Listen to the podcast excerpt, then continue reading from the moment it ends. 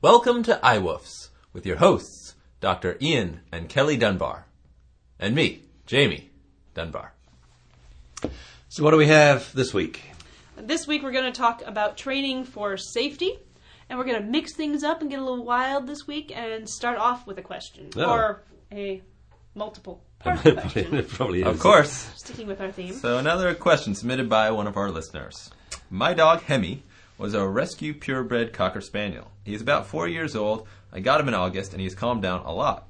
However, there are still some issues that he has to work on. Issue number one is confusion about being a pack leader.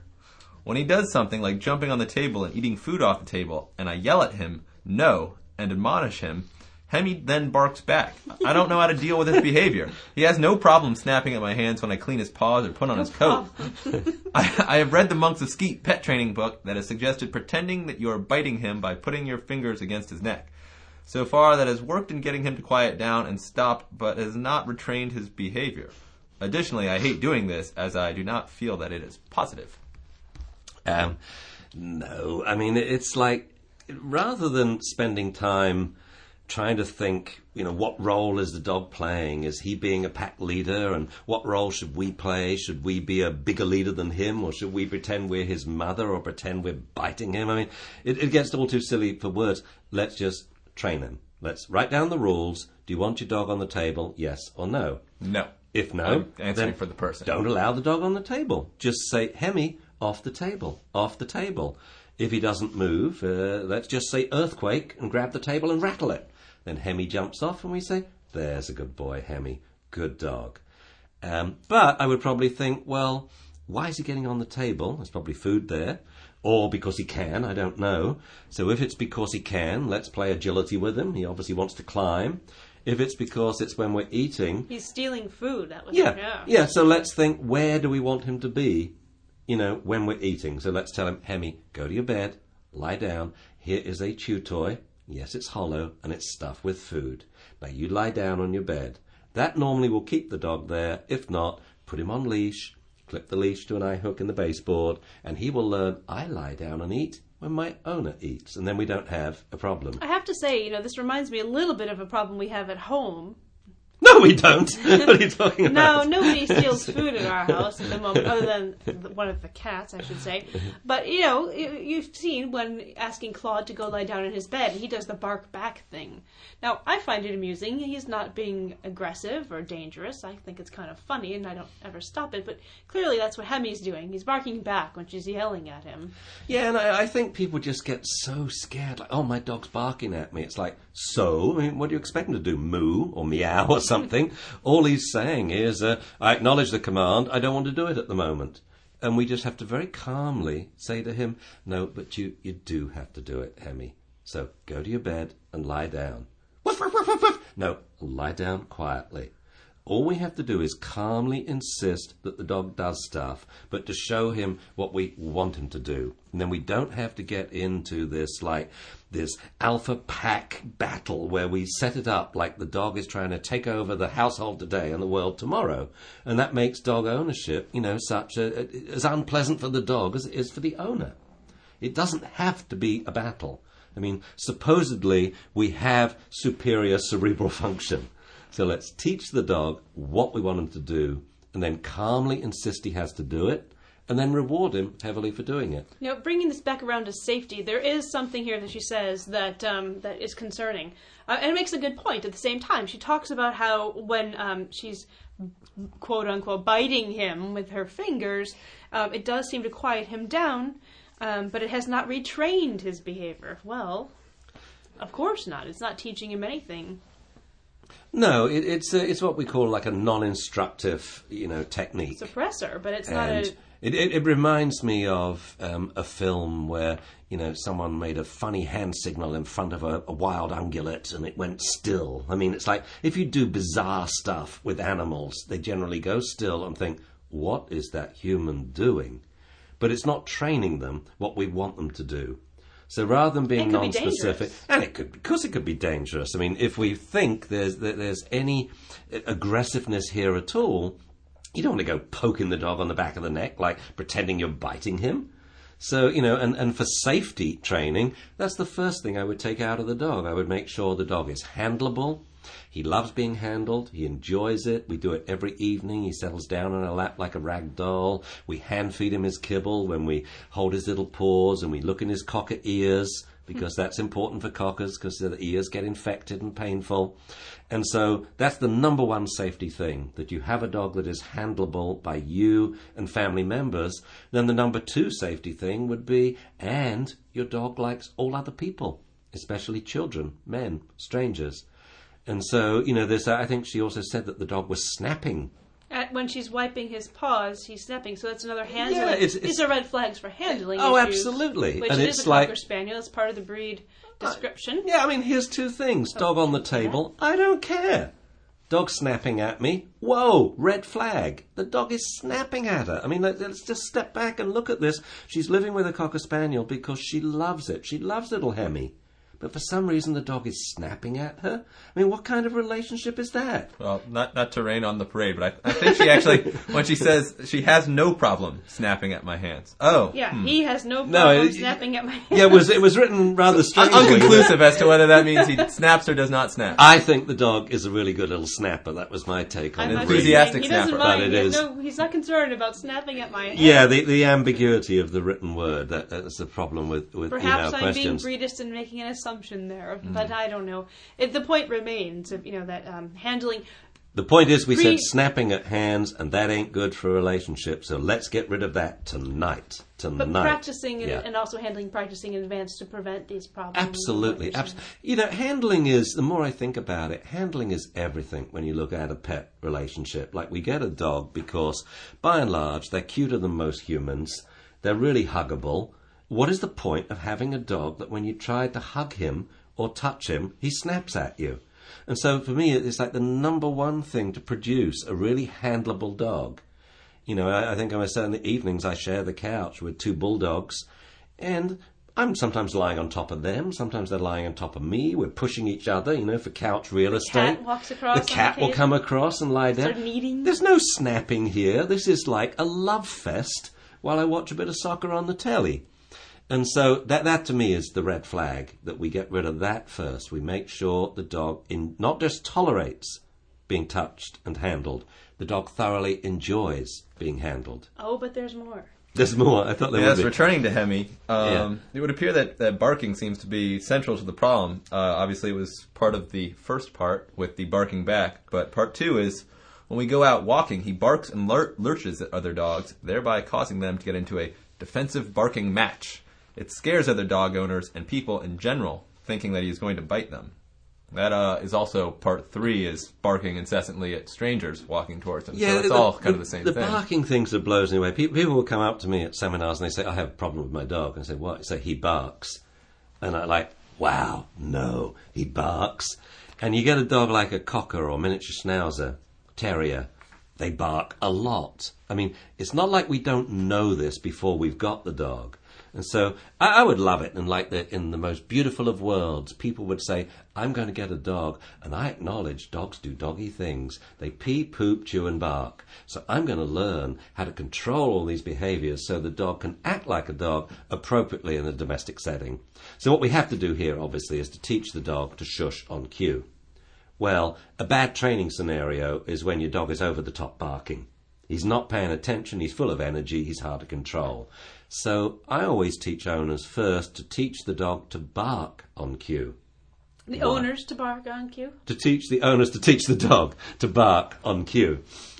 Well, that, that can be a helpful step, I imagine. Yeah. well, sometimes we have the owners bark on cue. That, that New that's, alert. that's a good lure. Barking. So basically, that's that's one, two, three, four lure reward training. You say, uh, Rover, speak, then you knock on the door, you know, and then woo, and then good dog, good dog, good dog. You do it six to ten times, and the dog says, whoa. When they say speak, someone knocks on the door. So I'm going to bark when they say speak. That means now we can teach shush when we want. And so we go one, two, three, four, speak, and then one, two, three, four, shush. We go Rover, shush. Waggle food in front of his nose. He sniffs the food and stops barking. Then good shush one, good shush two. So she should teach this first at home. So the dog knows woof and shush. Then she goes on a walk, but to quiet places. and practices woof and shush. So that when the dog is amped up and barking at, say, another dog, and she says shush, shush, shush, at least the dog now knows what she's trying to get the dog to do. Well, I read this differently. I mean, of course, barking, you know, there are dogs that bark for attention or excitement on walks, but, you know, she's, she's talking about all this different barking, and it sounds like, you know, he's barking and lunging at other dogs, causing, um, you know, that, you know, causing them stress. Um, he's barking at people, and she says people who he perceives as a threat. So, um, and, and, this goes back to, as I say, safety. yeah, the number one thing is you've got to make sure your dog likes people. You know, if it is true that the dog is barking because we're scared or we think we're trying to protect the owner or what have you, th- this is not cool. So we have to teach the dog to thoroughly enjoy the company of all types of people. Um, then, after that, I would do and dogs too, because you're going to meet lots of dogs. And, and, and why? Because Hemi is obviously stressed. And it's, it's blatantly unfair to take him now on walks where he's going to meet people and dogs who scare him. So we've got to build the dog's confidence and get the dog over with these fears. But back to, I thought it was about safety training. Well, it is. I think it, it is a matter of safety. If your dog is stressed or fearful or snapping at you, these are you know these are these are safety problems. But there's more. There's one more problem I think with Hemi. All right. Well, he refuses to drop things. No matter how much I try to lure him to drop with like other a point he's trying to make, he refuses to let it go. I know other people like very that. yeah. persistent. They just won't stop. Yeah. he uh, no matter how much I try to lure him to drop with other distracting treats, he will hold on to the original item. Yeah, well, again, it's like if something happens once, a dog does something that gives you cause for concern, or it annoys you, or what have you. In this instance, is he won't let go of a who knows what pig's ear, rotting apple, bit of cat poop, or a McDonald's wrapper. I don't know. We now want to go back and train him. So I would teach him off, take it, thank you. I would start off with food in the hand. And again, there's videos all over Dogstar Daily when they can look at these things off and take it with food in the hand, off and take it, reward training. Once the dog has learnt off and take it, I would then do it with an object the dog doesn't really want to take, like a, a wooden dowling, you know, or your car keys. Off, off, take it, and the dog will grab it and immediately say thank you. And you put your hand underneath his muzzle to catch the object and you give him three treats. So now he's learning off, take it, and thank you. Now we do it with objects that he likes more like a chew toy, a hollow chew toy. Off, take it, thank you, treat, treat, treat. Then a chew toy stuffed with food. Off, take it, good dog, and thank you. Well, the chew toy is stuffed with kibble, but I have liver in my hand. So the dog doesn't mind giving it. Until we work with objects the dog really wants to keep. And strangely enough, that the one object, I mean, apart from the pig's ear, the one object dogs really want to keep is uh, paper tissues which I've never really got. The owners have arguments with their dogs about paper tissues. And I tell them, if you don't want the dog to have it, blow your nose and flush it down the toilet. But they will go mano a mano with the dog, who goes under the bed, then they get a broom handle, they poke at the dog, and they end up getting bitten over what? Over a paper tissue. I think we even have a video on Dogstar called Paper Tissue Issues. And it's me having an argument with the dog on camera over paper tissues. And, and of course, it's because I'm trying to train the dog too quickly for television. But it, it's too silly. So you, you can't train the dog in the course of everyday living. So if you have a problem, go back and train him when it's convenient for you to train. Practice at the right level is what you're saying. Absolutely. So you can't train a dog not to jump up at the front door when people are at the front door. You've got to do lots of training and get him into a sit stay there when no one's there. You know, you do it gradually so that the dog stands a chance of, of doing it right and not upsetting you when the situation really is distracting. On the subject of training for safety, um, rather than just training for I don't know communication or convenience, I think it's, it's good to talk about some of the some of the best um, training exercises or cues that you can teach your dog for, for for their own safety. I mean, basically, you're communicating things to them so that they can learn in our human world, you know, how to behave in our human world, right? So I don't know. I've, I've made my own list of what I think are the, the, the top safety. The top. And what are they? Are you going to share? I could. I mean, we've talked about some of them a little bit, but I think. Or do we have to um, mind read? Uh, you know, of course, as you say, socialization, handling are, are very important. But I think people, um, you know, they sell their dogs short. They don't do things like boundary training, emergency downs, emergency recalls, for instance. You know, taking a basic command and and and using it for emergency situations or training it to that level, or even just doing boundary training, which is so useful. You know, I, my pet peeve is seeing dogs leap out of the car as soon as the door is open. Things like that. No, it, it- absolutely right. There- there- There's two things here, and, and the two biggest I try to teach: the emergency response, sit or down, owner's choice. Why not both for different is- situations? Yeah, it's it's it's hard enough to teach one. One if they've ma- let's put it this way: if they master one, then we go to the other Because one. they have different applications. But it is so difficult, though, to get an emergency command that works 100% of the time, no matter where the dog is, what he's doing, wherever the owner is. So I like to focus on one, one thing only. Will the dog sit? Because that's going to resolve most dangerous situations instantly. The dog's about to run out the front door. The dog's chasing a cat. The dog's dashing towards the street. Sit solves the problem. Um, or they can choose down. But I like one or the other. Once they've mastered one, we can then go to teach the other. So that to me is the number one thing that I used to like giving to people in puppy class. They will have an emergency command on their dog. The boundary training is it, it's more than useful. I mean, what a, what an understatement! It is essential. It doesn't matter how good you are with remembering all the rules about your dog. It will be your husband's friend who leaves the door open. At that point, your, your dog's safety is absolutely compromised. And so to train a dog that, you never leave the car, you never go through the back door, and you never, ever, ever step into a street unless given the, the requisite commands, which is Rover, the dog's name, let's go. And so I, I think it's absolutely essential that we teach this, and it's probably one of the few training exercises, um, there's only two of them come to mind, where I actually frighten the dog in the process. One, of course, is in puppy classes where we train the dogs don't be frightened when people do frightening things. Very easy to do. You have people act like idiots and shout and scream and fall over, and the puppies get used to it. That really is a, a safety training exercise. But the boundary training, we do lots of work. We walk out every time we get to the boundary, let's say the street, sit. Let's go. Go to the street, sit, let's go. We do this over and over. Sit, let's go. And then one day we set the dog up. We just walk up the driveway and step straight out into the street. And what does the dog do? He puts one paw in the street. At which point I go like, ah, oh, what are you doing? Ah, what are you back, back, back, back, back. Good dog. There's a good dog. And yeah, it freaks the dog. But it's We something. maxed out the audio levels there. I'm sorry. Yeah. Sorry, Ross. Sorry about that, mate. Um, but I want to max out the audio level in the dog too. I want the dog to know that putting that paw in the street is so wrong and so scary. And the instant the dog gets all four paws back on property again, good boy. There's a good dog. Then I do it again. And what I usually find after one trial, that dog now, he won't step in the street. He sits there, and then I try pulling him gently on the leash. He knows this is a boundary. And so I, I think it's one of the few instances where I like to teach the dog no. If you do it, it's scary. You know, and, and it's something that will probably save the life of every dog. You know, I practiced point. that throughout my dogs' lives. I started young, um, you know, when my dogs were young and when I was young, um, when I lived in Chicago, because it was so important there, living in an urban environment, that they didn't ever, ever just think it was okay to go into the street or jump out of the car.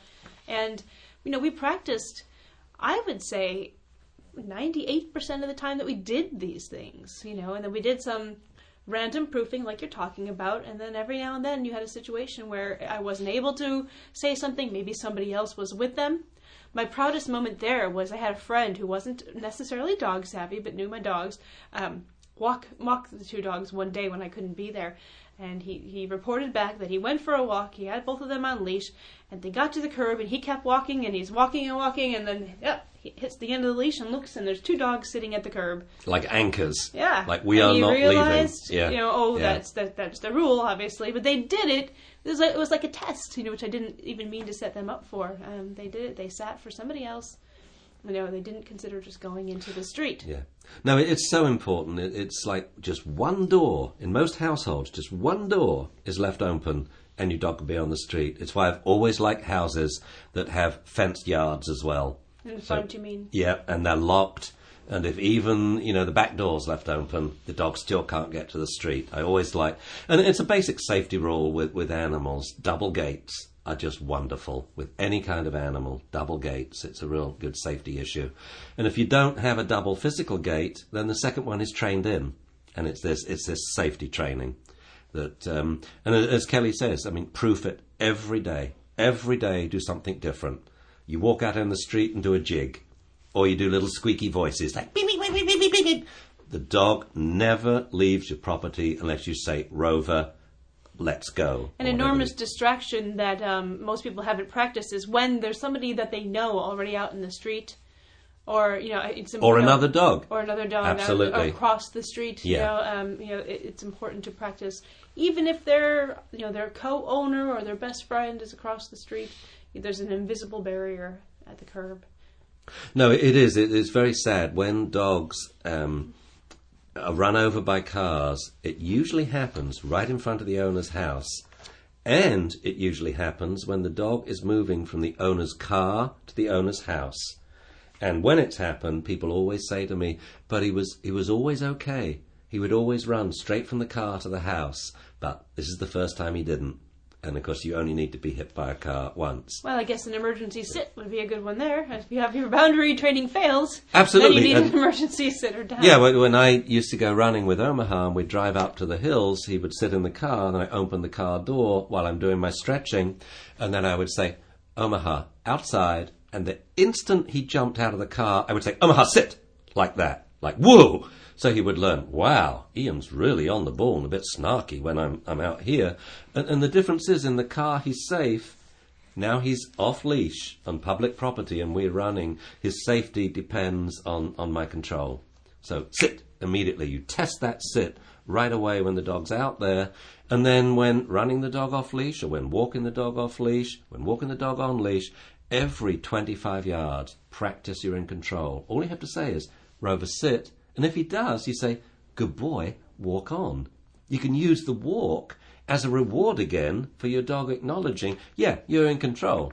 And the deal is, if he sits, you know the next command is going to work, and so you could use a recall. However, otherwise, I wouldn't teach an emergency recall. It's so complicated to teach. Most owners never actually end up teaching the emergency sit. You know, that the dog will always sit at a distance, no matter what the distraction, when the owner says so.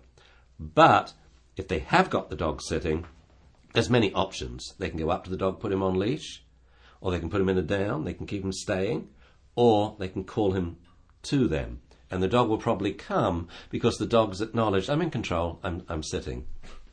There, there's an important part of Dying this- of bronchitis here. This We're okay. We're to survive. There's an important um, component of this, um, you know, of the, of the safety training, I guess, and of what we're talking about with emergency uh, position training or boundary training and all of that. And that we, I think we should highlight for people. Not enough people do it. Um, it's not so much about having a, a stay command so much or cue or behavior, but um, holding position and the importance of a release cue. That you know that any any um, position training isn't a parlor trick. Sit isn't a parlor trick. Butt on the ground and then I can get up again. Not enough people, I think, train in a release cue and, and make their dogs stick to it. Yeah. Now, basically, if you have a lightning emergency or down and then a rock solid stay in any position, you have a very well trained dog. To have a rock solid stay, you have to have a very clear release cue, which would be something you never say. So, release cues like good boy or okay are really dumb. You want a release cue like Rover, dismissed, or Rover, free dog and you very clearly say it. And when you have that clear release cue, then you will get the reliability and the attention in the stay. Well, it requires constantly being um, alert, paying paying attention. You know, it's it's. I always tell people not to say, not to ask their dog to do something unless they are going to pay attention and follow through as well. Because so many dogs learn inadvertently that, yeah, I have to sit even maybe for thirty seconds or ten seconds or while she's looking at me, but eventually I get to get up and walk away. You know, whether it's practicing a downstay or Yeah, and, and that's such a bad habit for a dog to learn that I can just walk off because casually. then when you need it, how are you? Yeah, and most to? owners are dreaming and like, oh, where's the dog? Well, your dog just walked out of a downstay, which was okay today, but in a lot of situations it won't be. And, and I think what I've seen in the past, probably 20, 30 years in training, is that we've got a lot of activity stuff. Like dogs in lure reward training are sit, down, sit, stand, down, sit. And in uh, a dog clicker training class, dogs are throwing behaviors at the owner and being reinforced. But what has decreased from training are long, solid stays. And, and we need them back. We need a good minute sit stay. And we need two, three, four, five minutes uh, of a down stay. So the owner knows if they say, Rover, down, the dog will go down instantly and will remain there for two, three, four, or five minutes. Very, very useful command. It's why I like the game Musical Chairs. It gives you everything straight up front. A dog that walks off leash by your side, he sits immediately, and he has a bomb-proof sit stay. That is a, is a really good pet But dog. wouldn't you say that generally, uh, in, in- dogs should be trained and taught by by their owners to hold a position until they're either released or given another position? Absolutely. People really- No, really- absolutely. okay. Yeah. That um, people think sit means put your bum on the ground and run off, Yeah. or, or put your bum on the ground and bounce up. And as you say, it's kind of like a parlor trick. And sit should mean put your rear end on the ground and keep it there until you have another instruction. attention. And pay attention if, if required. Well, that's where I use stay actually as a Yeah. relaxation. Yeah.